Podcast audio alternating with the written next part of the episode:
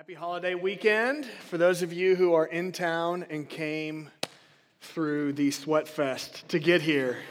it's cold in here. I like needed it. I got in here. I was like, I need a jacket. Uh, so glad y'all made it to the AC. Um, well, as James said, my name is Mark Speeder. I am the lead pastor here at Antioch Community Church Fullerton. Um, if I haven't met you, would love to meet you. Well. Um, any of you guys, when you were maybe middle school, high school, go through phases?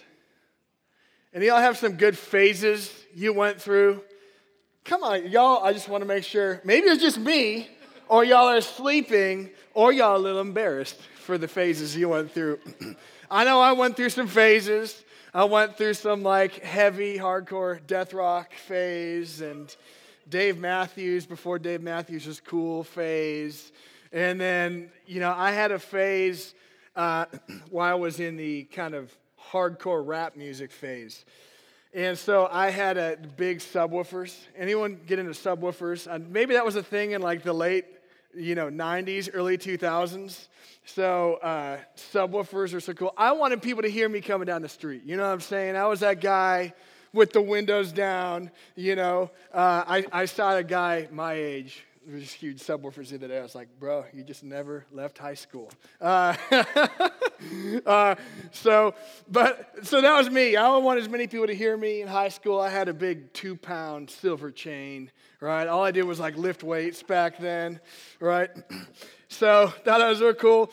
And, and it was a phase, right? And uh, I was trying to figure out who I was in Christ. Didn't meet Jesus yet. And so uh, eventually found Jesus. He helped me out a little bit. Um, so, but that being said, uh, I was trying to find a significant story to give my life to, right? I thought if I could be someone or something, you know, that looked great in the eyes of people, that I would find myself in a story worth living for. And when I met Jesus, when I, um, right before my senior high school, uh, I realized that the stories I and all of my friends were living for paled in comparison to the greatest story on earth.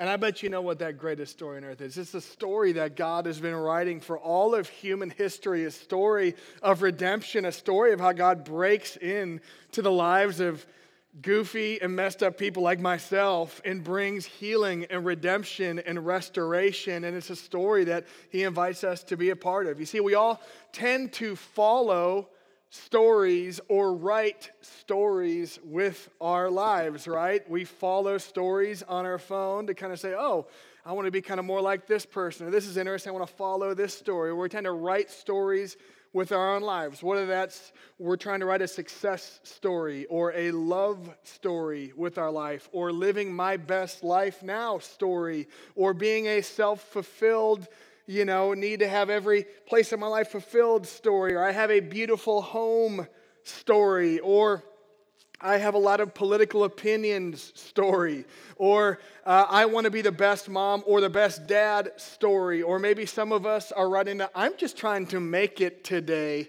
story, right? and companies and political parties and news outlets and people pay big money for you to be a part of their story. Let's say if you are a part of this story, you can look like this, you can feel like this, you can live like this. You ever notice with ads? It'll be like, you know, for a shoe. And then there's like someone super fit and they're like all like this. And it's like, if you have this shoe, you'll look like this. That's what they're telling you. If you have this shoe, this will be your story, right? Same with our political arena, same with everything going on. There's, there's stories right? That, that companies, that news outlets are trying to sell you to get you a part of their story. Can I just tell you there's one story worth giving everything to? There's one story worth giving everything to the story of God and discovering the eternal story of redemption he's writing and how that intersects with our lives.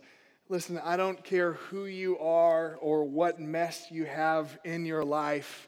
I believe that God is inviting you today and re inviting you today into the story of redemption and restoration and salvation and healing that He has in the earth and in each of your lives. And today, I, I want to take a look at some really ordinary and kind of messed up people who found themselves in the story of God. And this is actually going to be a sermon that I think will set up uh, for the next number of kind of sermon series and direction that we're headed over the coming months. And so, um, turn to Matthew chapter 4. Some of you guys might be familiar with this passage the calling of the disciples. We're going to start in verse 17 of Matthew chapter 4 and go through verse 22 of Matthew 4. And it says this From that time, Jesus began to preach, saying, Repent,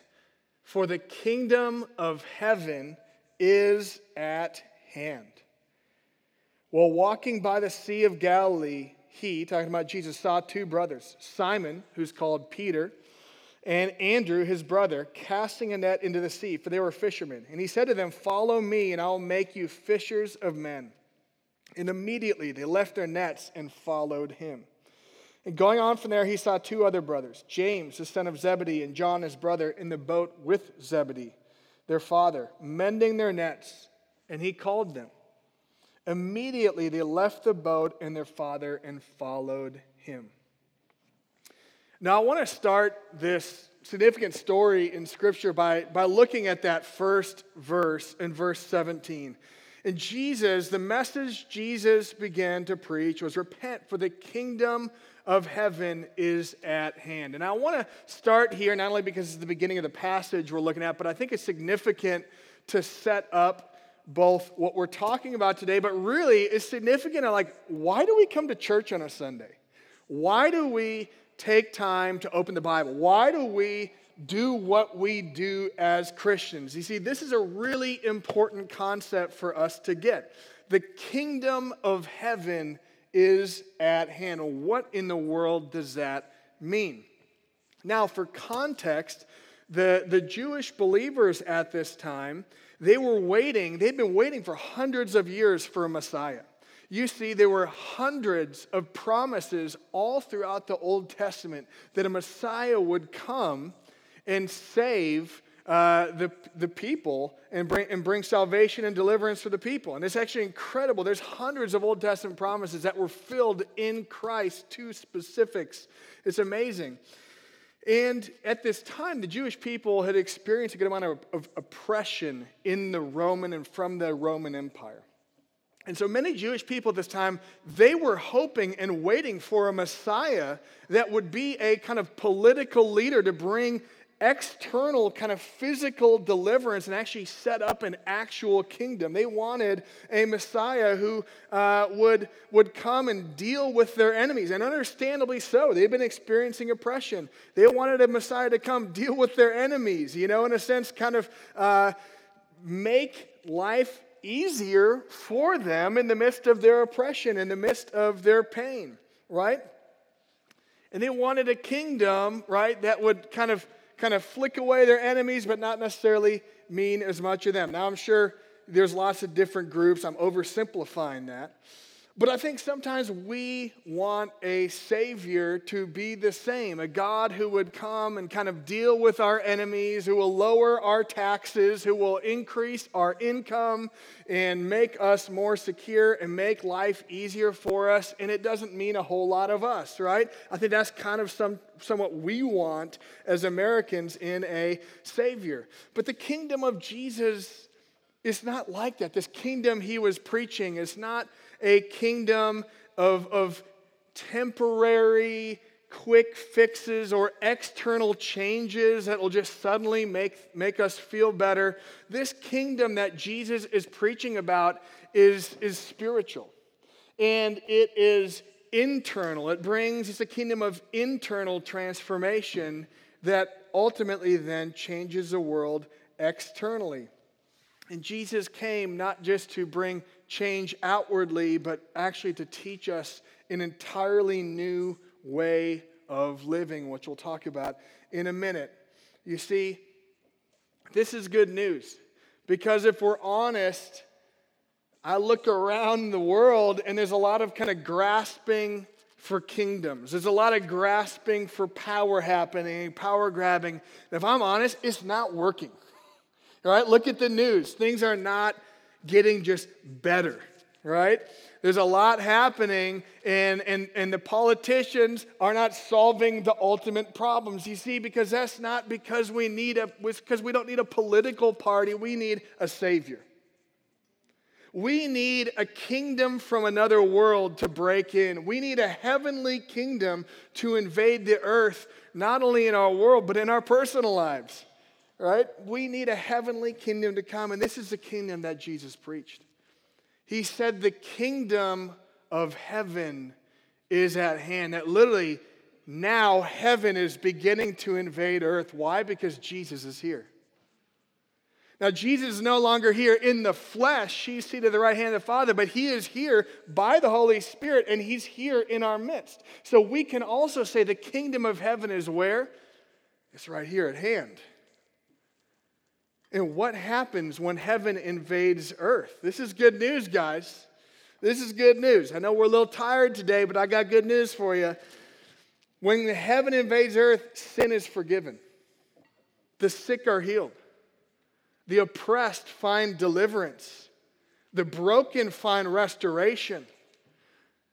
Hopeless people find hope. Where there's injustice, justice can come. The lonely are put in families. And guys, throughout world history, kingdoms and kings have come and gone, but God's people have remained. Have you noticed that?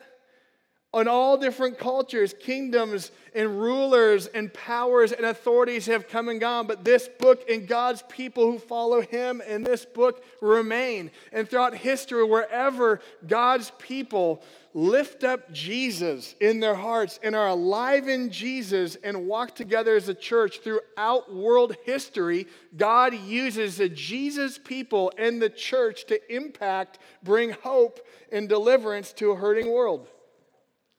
You can look throughout the history books. In fact, um, I could name numerous cities that were like in the pit, and Christians, a revival came, and cities began to be transformed. Read the history of Geneva, Switzerland. I mean, it, it was completely transformed because people got convicted by God. A revival came. They began to open scripture and say, We need to, our lives to look like this. We want to look like Jesus, so we want to care for the poor. We want to open our homes. We want to love those around us. Cities have been transformed because of Jesus' people embraced the call to believe that the kingdom of heaven would invade the earth. And guys, this is who we are. I believe the kingdom of heaven wants to invade Orange County, California. I believe the kingdom of heaven is at hand not only in your life, but through your life. We at Antioch, we are a kingdom of heaven people. We're a Jesus people. We're going to be talking really throughout the entire fall and much of the spring, we're going to be looking at just Jesus stories. And what does it look like when the kingdom of heaven invades earth? And who is Jesus? And how do we follow him? We're going to be talking about that because we're a Jesus people. And so this is who we are. Now, you might say, that sounds all nice and fancy, but I just am trying not to hit to my snooze button four times in the morning. I'm trying to pay my bills. Like, that's great. Like, you say, superhero stories and Jesus, right? Like, I am just trying to make it and not kick my cat when I get mad. Don't kick your cat. That's not good. But I want to take a look at who Jesus called. You see, because so often I think when we read of characters in the Bible, we, we picture like the LeBron James of spirituality, right? Like we put the Apostle Paul and Peter and David posters on our wall spiritually, you know, in our head next to like LeBron James. Or like, I would never be in the ranks of them because I kind of just stink and they're amazing. They just came out of the womb godly, right? But, but I just want to remind us if you've actually read the stories of these people, they're pretty screwed up. And so we're going to look at how God used some pretty screwed up people who might even be more screwed up than you and I to literally change the world, right? Peter is a little hint, one of them right here in this story, okay? Who are these guys? Who are these people? It says in verse 18, these are people casting nets into the sea. These are fishermen. I don't know if you know any fishermen. I know a few fishermen who fish like for their job. They're gruff people, right? They cuss, typically more than the average person, like, like cuss words per sentence would probably be a higher, right? Mark. They typically, if they're coming off work, they smell, right? They've been in the ocean. They have to like face some tough things in life. So this is interesting because remember that Jesus is and was Jewish. He was essentially a rabbi.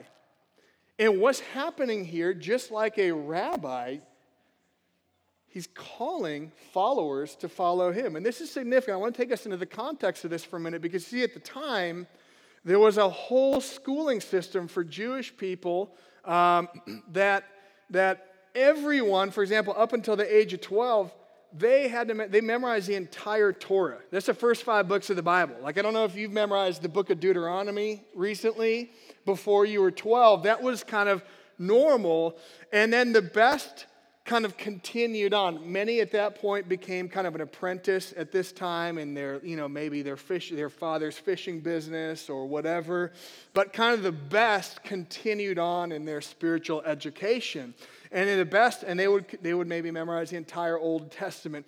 But the best of the best of the best had the opportunity to possibly follow a rabbi.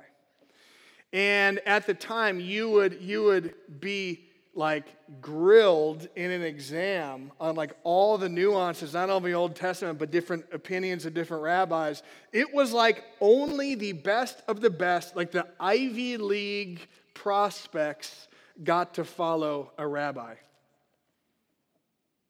And then look at how Jesus goes about this. He goes and finds some stinky people that probably cuss and are like, if you follow the story, I mean, this dude, Peter, He's been with Jesus for, he's cutting someone's ear off like Mike Tyson style. You know, he's like taking an ear off, right? This is like, this is like Jesus' main disciple, and he can't seem to get it together for a couple years, right? And guys, that's good news for us. What I'm getting at in all that is, this is good news. When Jesus said, "If anyone wants to follow me, let, us, let, him take up his, let them take up the cross and follow me," that word at the beginning says, "If anyone would follow me."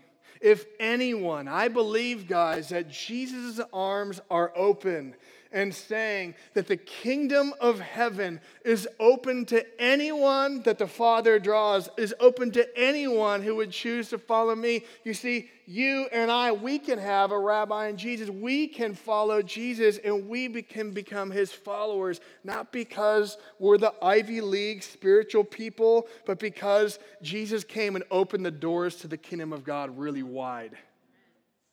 And that's good news for all of us.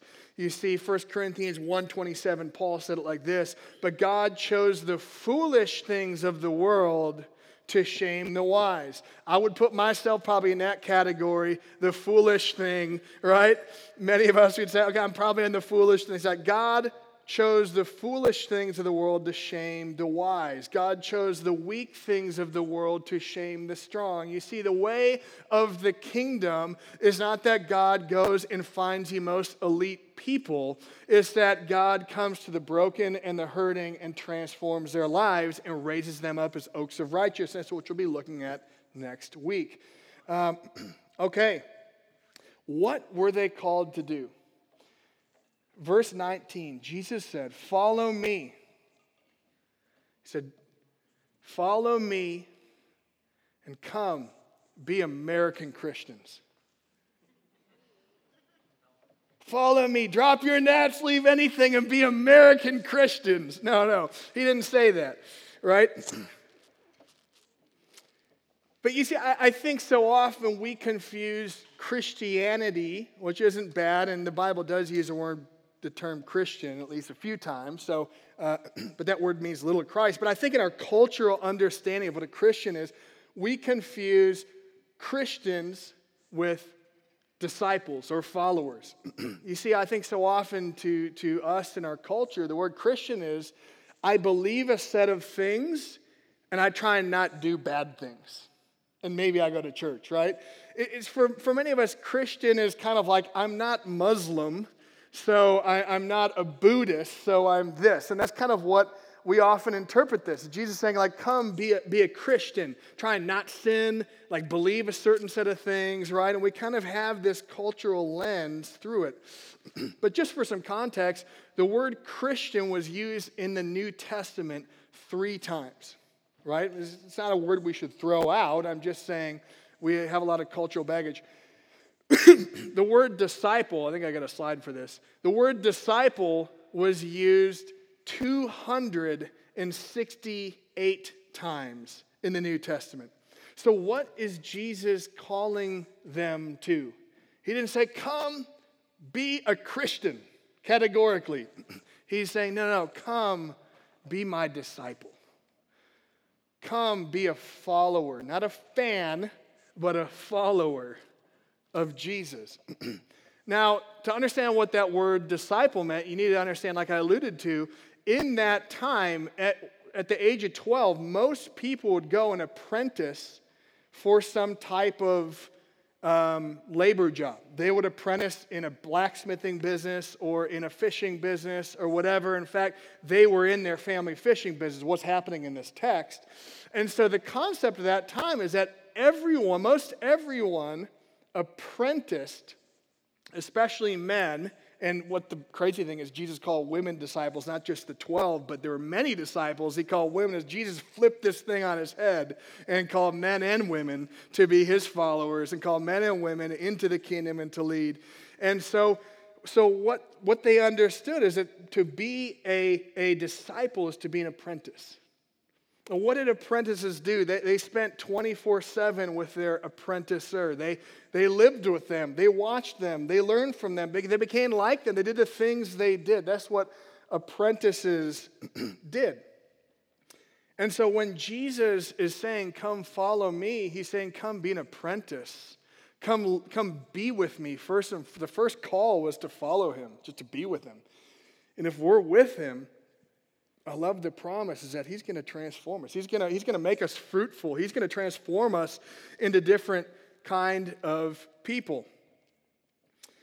And so Jesus said, if you can put up that triangle slide, Jesus said, John 14, 6, I'm the way, the truth, and the life. No one comes to the Father except through me. Jesus said, I'm the way, the truth, and life. Jesus did not just come and give a set of teachings that we should believe, although that's part of Christianity, Jesus also taught a way and a pattern of living.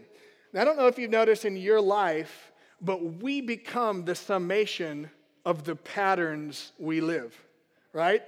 You eat a lot of potato chips, you become more like a potato chip, right? You eat a lot of vegetables, right? You become more, or, or you, you, uh, you, you hang around a certain group of people most days of the week, you become more like them, for better or for worse. We are the summation, we become the summation of not only what we believe, but also the practices and patterns in our lives that we follow. so, if we're a disciple of Jesus, that means we not only believe what he believes and we're with him, but it means that we learn a new pattern of living. and the reality is, all of us have broken patterns that we've inherited from our family of origin. We have broken patterns we've inherited from culture. We have broken family uh, patterns we've, we've gained out of our own stress and compulsive behavior. We all have broken patterns. And so the call that Jesus is saying is come, come follow me, come learn a new pattern, a way of living. That's why Paul said in Romans 12, 2, do not be conformed to the pattern of this world, but be transformed by the renewing of the mind. What Paul is talking about is that in our culture, whether it's the good things about our culture or broken things, There are embedded value systems and ways of living and patterns of relating to one another, patterns of relating to authority, patterns of relating to the broken, both good, bad, ugly. And so Paul is saying we need to be renewed in our pattern of thinking and living to become more like Jesus. And that's essentially the call of Jesus. Is not to just go to church or to whatever, uh, or to be a categorical Christian. The call of Jesus is to be a apprentice or disciple.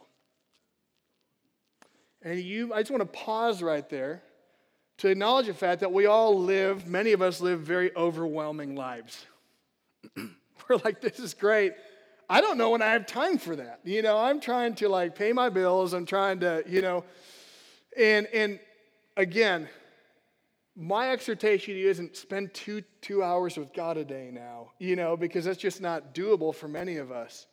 But I do want to say that we don't have time not to learn to be a disciple of Jesus. Because you see, God's kingdom wants to invade your stresses. He wants to invade how you handle money. He wants to step into your pains. He wants to step into your broken relationships. He wants to step into your sin struggles. He wants to step into how you handle time. He has a new pattern of living that we actually don't have time not to learn because it's relevant to all of the things stressing us out. It's not like I stress and I live my life and then I go over here and try the Jesus stuff. No, no, Jesus wants to step into your mess and your stress to bring transformation in it. And so when Jesus says, Follow me, it's essentially taking our life before Him. okay, so what are the patterns of Jesus that the disciples would essentially be learning? okay, if I can go back to my nice little triangles here. Um, Jesus is the way, the truth, and the life. Um, and the first thing we, we look up to encounter, to love God.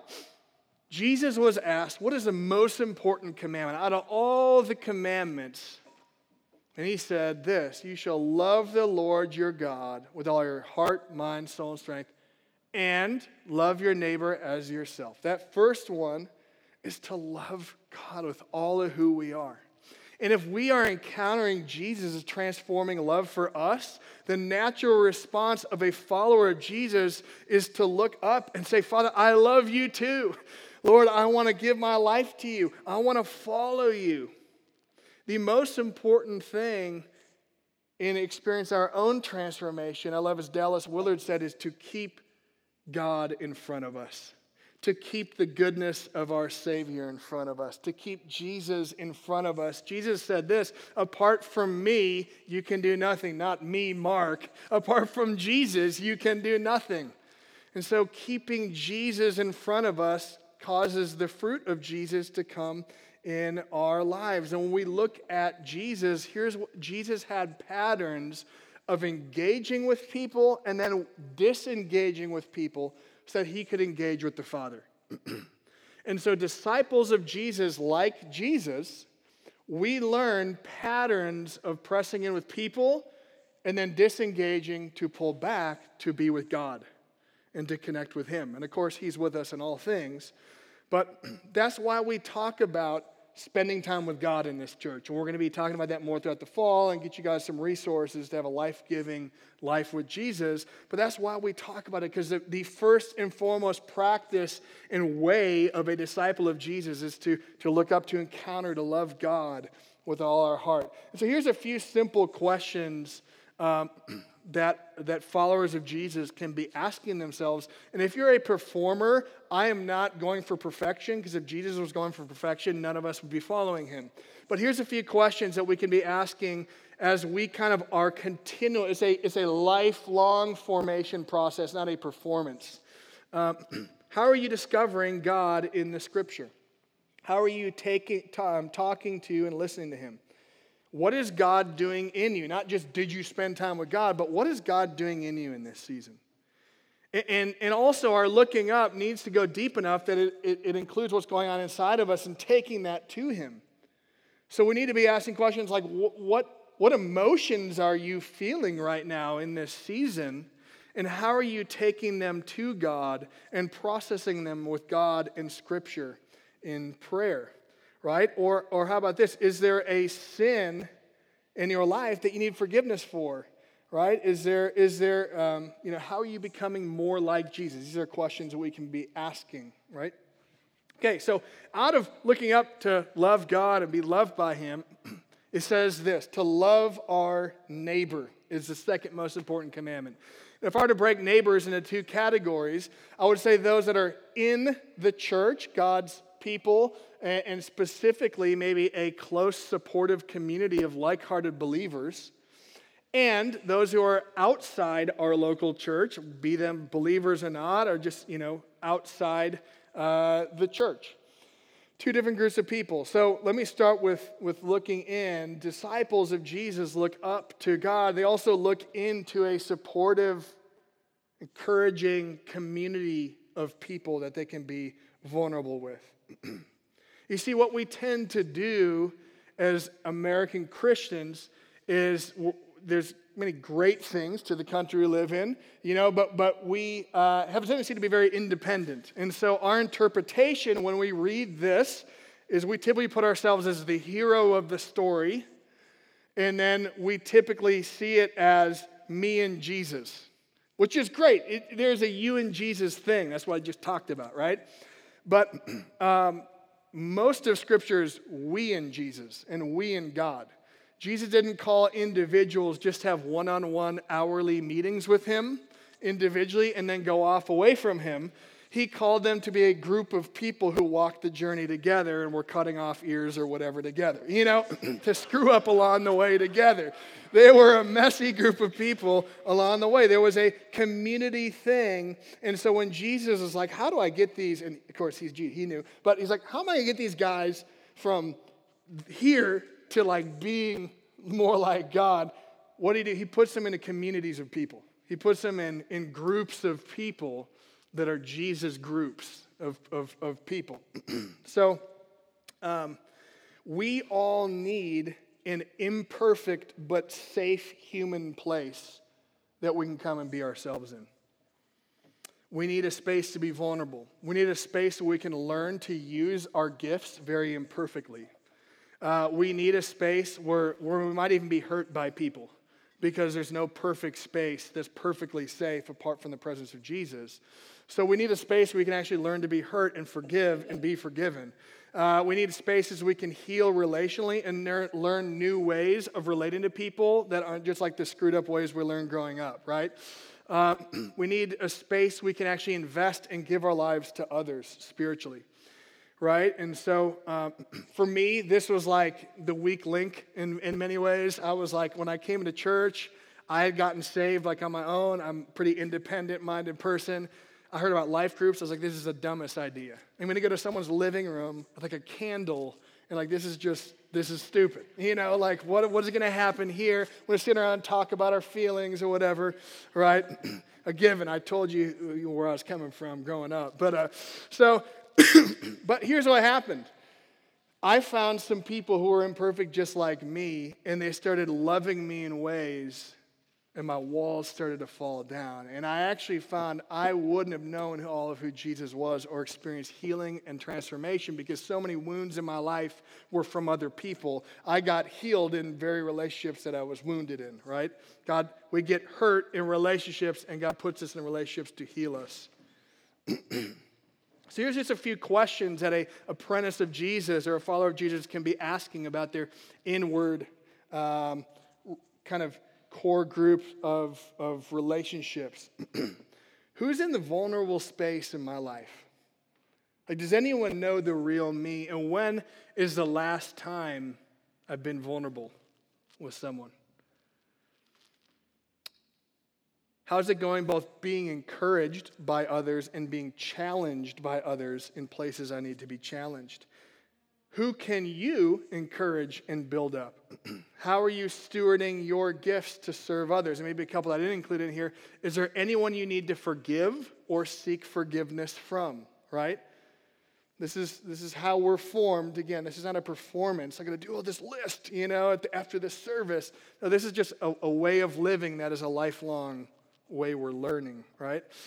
Okay, and lastly, disciples of Jesus look out to impact the world. This is a blowaway scripture. I think Jesus just put it in there. I'm like, what? It didn't, it didn't, you know? It's like there's like three years ago, I was like, I didn't really grasp the depths of this. I'm kidding. It didn't just go in there. John 20, 21, Jesus said, As the Father has sent me, so I'm sending you. now, this is a blowaway. What did Jesus do? Jesus was sent from heaven and to step into a broken world, loving, stepping into people's pain, stepping into people's brokenness, stepping in um, to, to, um, to people's lives to extend healing and essentially to extend God's kingdom. So Jesus was sent from heaven as a missionary to earth to extend the kingdom of heaven on earth. And so you and I are sent as missionaries to our nine to five, into our neighborhood, into our friend groups, into our gym, into the places we shop. And some of you are called to go plant churches somewhere else. Uh, God has called us as missionaries to be his hands and feet just as Jesus was sent. So to be an apprentice of Jesus means to learn to walk in his footsteps and, and be his hands and feet wherever he leads. Right? And so you might say, well, I'm not a missionary, but I bet God has put you somewhere very intentionally. Maybe a way to think about that, and we'll be talking about this more throughout the year. So this is not the in-depth version. There's more of kind of overview if you didn't pick that up.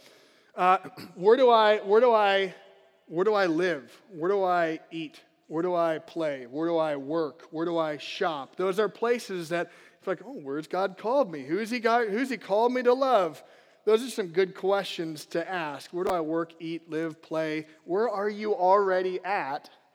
And how God, how might God want to bring his kingdom there? And so just some simple questions.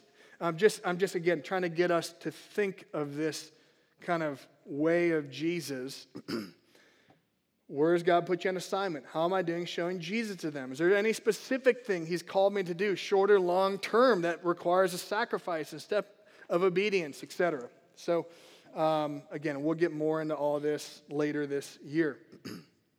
so, um, just a couple really practical notes on, on how we're living this out. Because, like I said, we, we follow Jesus as a church, not just as a group of individuals, but we follow Jesus in a community.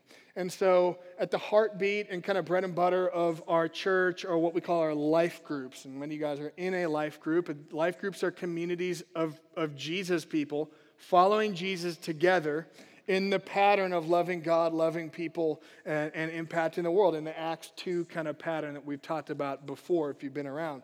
So, so this is what life groups are.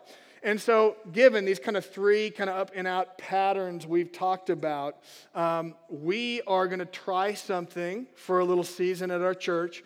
We're actually going to do life groups in a pattern of following Jesus together. So, once a month as a life group, uh, we've talked to all your leaders about this already. Once a month as a life group, instead of regular life group, we're going to do an extended worship and prayer night encounter night together. So that's actually this week is our first one, September 8th on Thursday. As a community, we're going to come and worship and pray together and be formed more deeply into Jesus' image in the place of encountering God. And so 6:30 to 8 at a church called Searchlight Ministries, friends of the pastor, um, great people over there. We are going to have a kids kind of prayer experience available so that they are growing as followers of Jesus as well, and they're learning how to pray. And so we're going to do this once a month. And so here's our first one. Uh, we would love to have you not only come, but come as a life group and come ready to encounter God. And our goal of these times is not only to meet with God, but also to, to grow as Jesus followers to be more like Him. Um, secondly, uh, and, and I just a quick plug on this as parents, uh, I, I, feel like I spend some of my time trying to just get away from my kids because I'm tired. You know, I'm like, yeah, I just need, I'm going to lock myself in a room for a little bit. But I just want to invite us families out there uh, to, there are times to get away from your kids needed, but to lead with the thought of how am I forming my kids as Jesus' apprentices? This is why we go to these things as families, not because it's convenient or easy and like for those of you guys who don't have kids, please bear with us. You know, and it's like we're trying to shape Jesus adults and kids in this church. And so it's going to be messy. Y'all do that? Can we bear that together? So for us parents, how can I, let's lead with the thought of how can I shape my kids as Jesus followers? Secondly, once a, we're two to three times a month, we're going to do just relationships. but then once a month, as life groups, we're going to be do, doing something outward focused, on mission together. And what we want to do is empower you guys in a life group. And if you're not in a life group, we'd love to have you join one. Talk about that in a second. Uh, outward looking once a month. And we want to empower your group to discern what that is. Maybe it's serving needs in the neighborhood that your group meets in. Maybe it's just, hey, we're going to break up in groups of two uh, or two families or two individuals and open our table in our homes and invite our neighbors over. Maybe we're going to throw a block party. Maybe we're going to serve at a, a local organization to the underprivileged. I don't know what it is, but once a month we want to look out because actually looking outward is really significant for the inward and upward growth. We can't grow as a Jesus follower and say, one day I'll be missional. And like one day I'll think about other people other than myself because I stink right now. Jesus actually put that in there to like help us grow. So uh, once a month we're going to be doing that as a life group, and we're actually going to do that all in the same week. And all your life groups are going to do different things, and we'll send you out on Sunday and commission you to say, "Hey, this is a week we're all going to go love our neighbors. It's going to be awesome." And we'll pray over you as a church and send you out. Okay? So, I'm also, let me just lastly say, I know we have people driving in from different cities. We are believing and praying for more life groups to start, and not only more life groups in Fullerton, we're hoping for more life groups to start in, in Brea, in Whittier, in other places outside, Cerritos, whatever. We are, we are praying and believing for more life groups. So, bear with us if you're driving in. We want to make life group accessible to you. Work with us, and if you have a heart to open a new life group, come talk to us. Okay. Um, I'm just going to allude to the last thing because I'm over time. So uh, I just want to acknowledge um, there's a cost. There's a, there's a cost to saying, hey, I don't want to just be a categorical Christian, but I want to be a, a, an apprentice, a, a Jesus follower. For them, it meant leaving what was comfortable. They left their families, they left the family business. Now, you might be asking, does this mean I need to like shut out my family from my life and get a new job and are y'all a cult or something like that? No, no, no, that's what I'm saying. No Kool Aid involved. But uh, what it does mean is that to follow the new way of Jesus means being willing to set aside some of our old ways of doing things. Maybe it's not leaving your family, maybe it's embracing and throwing out some of your family of origin baggage and learning new ways to relate to your parents and to your spouse and to your friends, right? it, it is a cost to take up our cross and to think of people other than ourselves, right? And so um, there's a cost. I just, I just want to acknowledge this, but like I said, I, I just as a pastor, I, there's no other way I want to lead our church, right? I, I can make great experiences that feel great, and we're going to have some of those, but like, this is Jesus' call was to make disciples. The mission of our church, we've stated is why we exist, is to raise up, transform, resilient followers of Jesus who love God, love people, and impact the world. That's why we exist. And so that's why we're structuring our life groups around that. That's why we're structuring our ministries around that, is that we don't just want to make converts, we want to raise up healthy, transformed followers of Jesus. And that means not only I take up a cross, but we all take up crosses together to learn how to do it. Y'all tracking with that?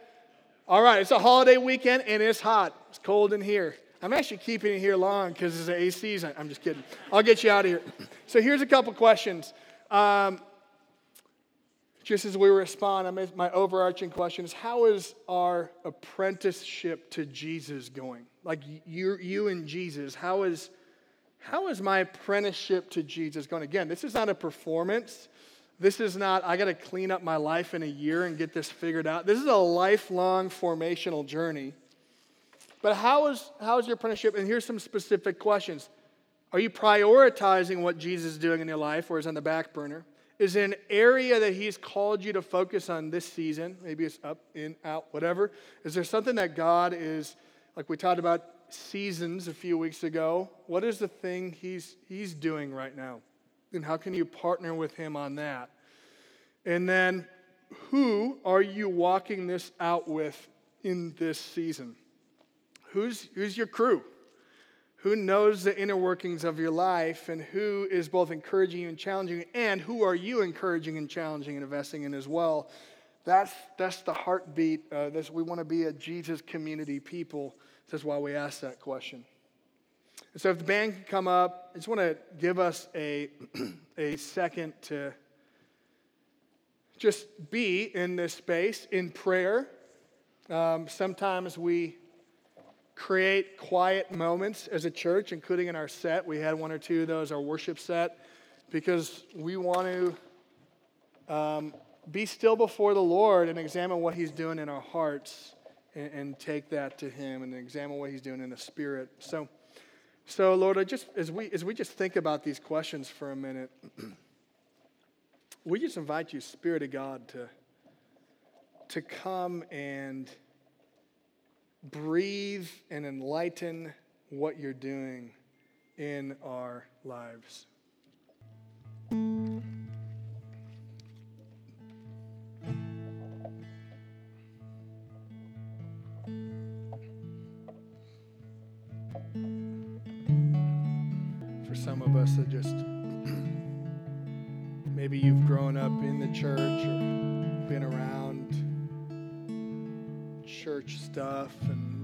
Christian, but this kind of call to like give everything and follow Him, maybe that's new to you. And just for some of you, there's an invitation today.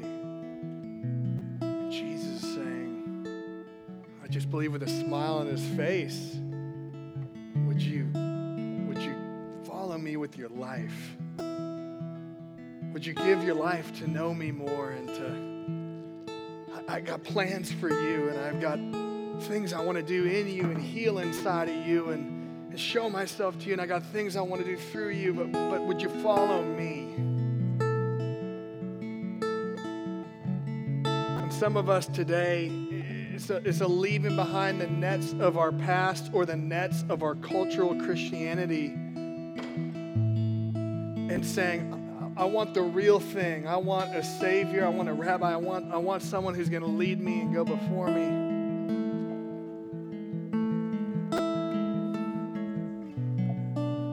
Done playing Christian and just going through the motions. I want to follow and say yes.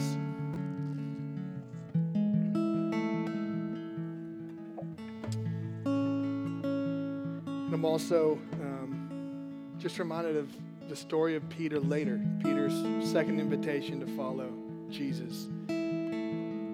Some time had passed, and Peter had cut off an ear and, you know, denied Jesus and been afraid and made all kinds of messes.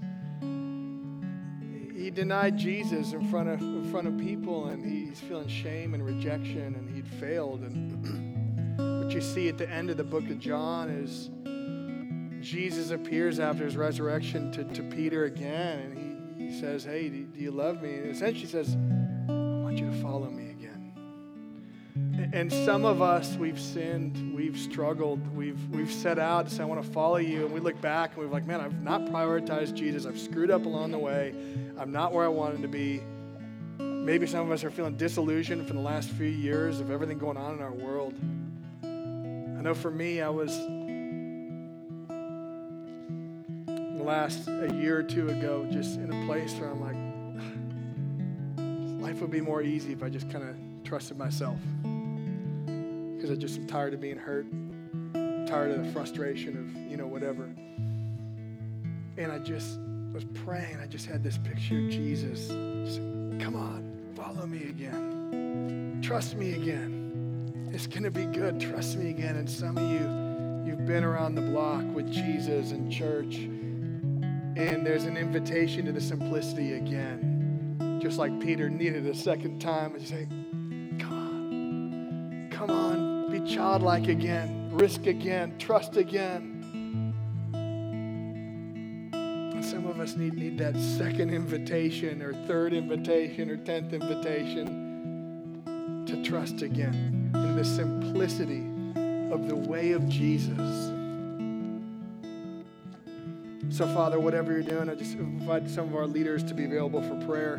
Whatever you're doing in this, Father, we just invite you to come, heal our hearts, and give us courage and confidence to follow you. Anything, guys, else you need prayer for, don't go if you need prayer for something without getting.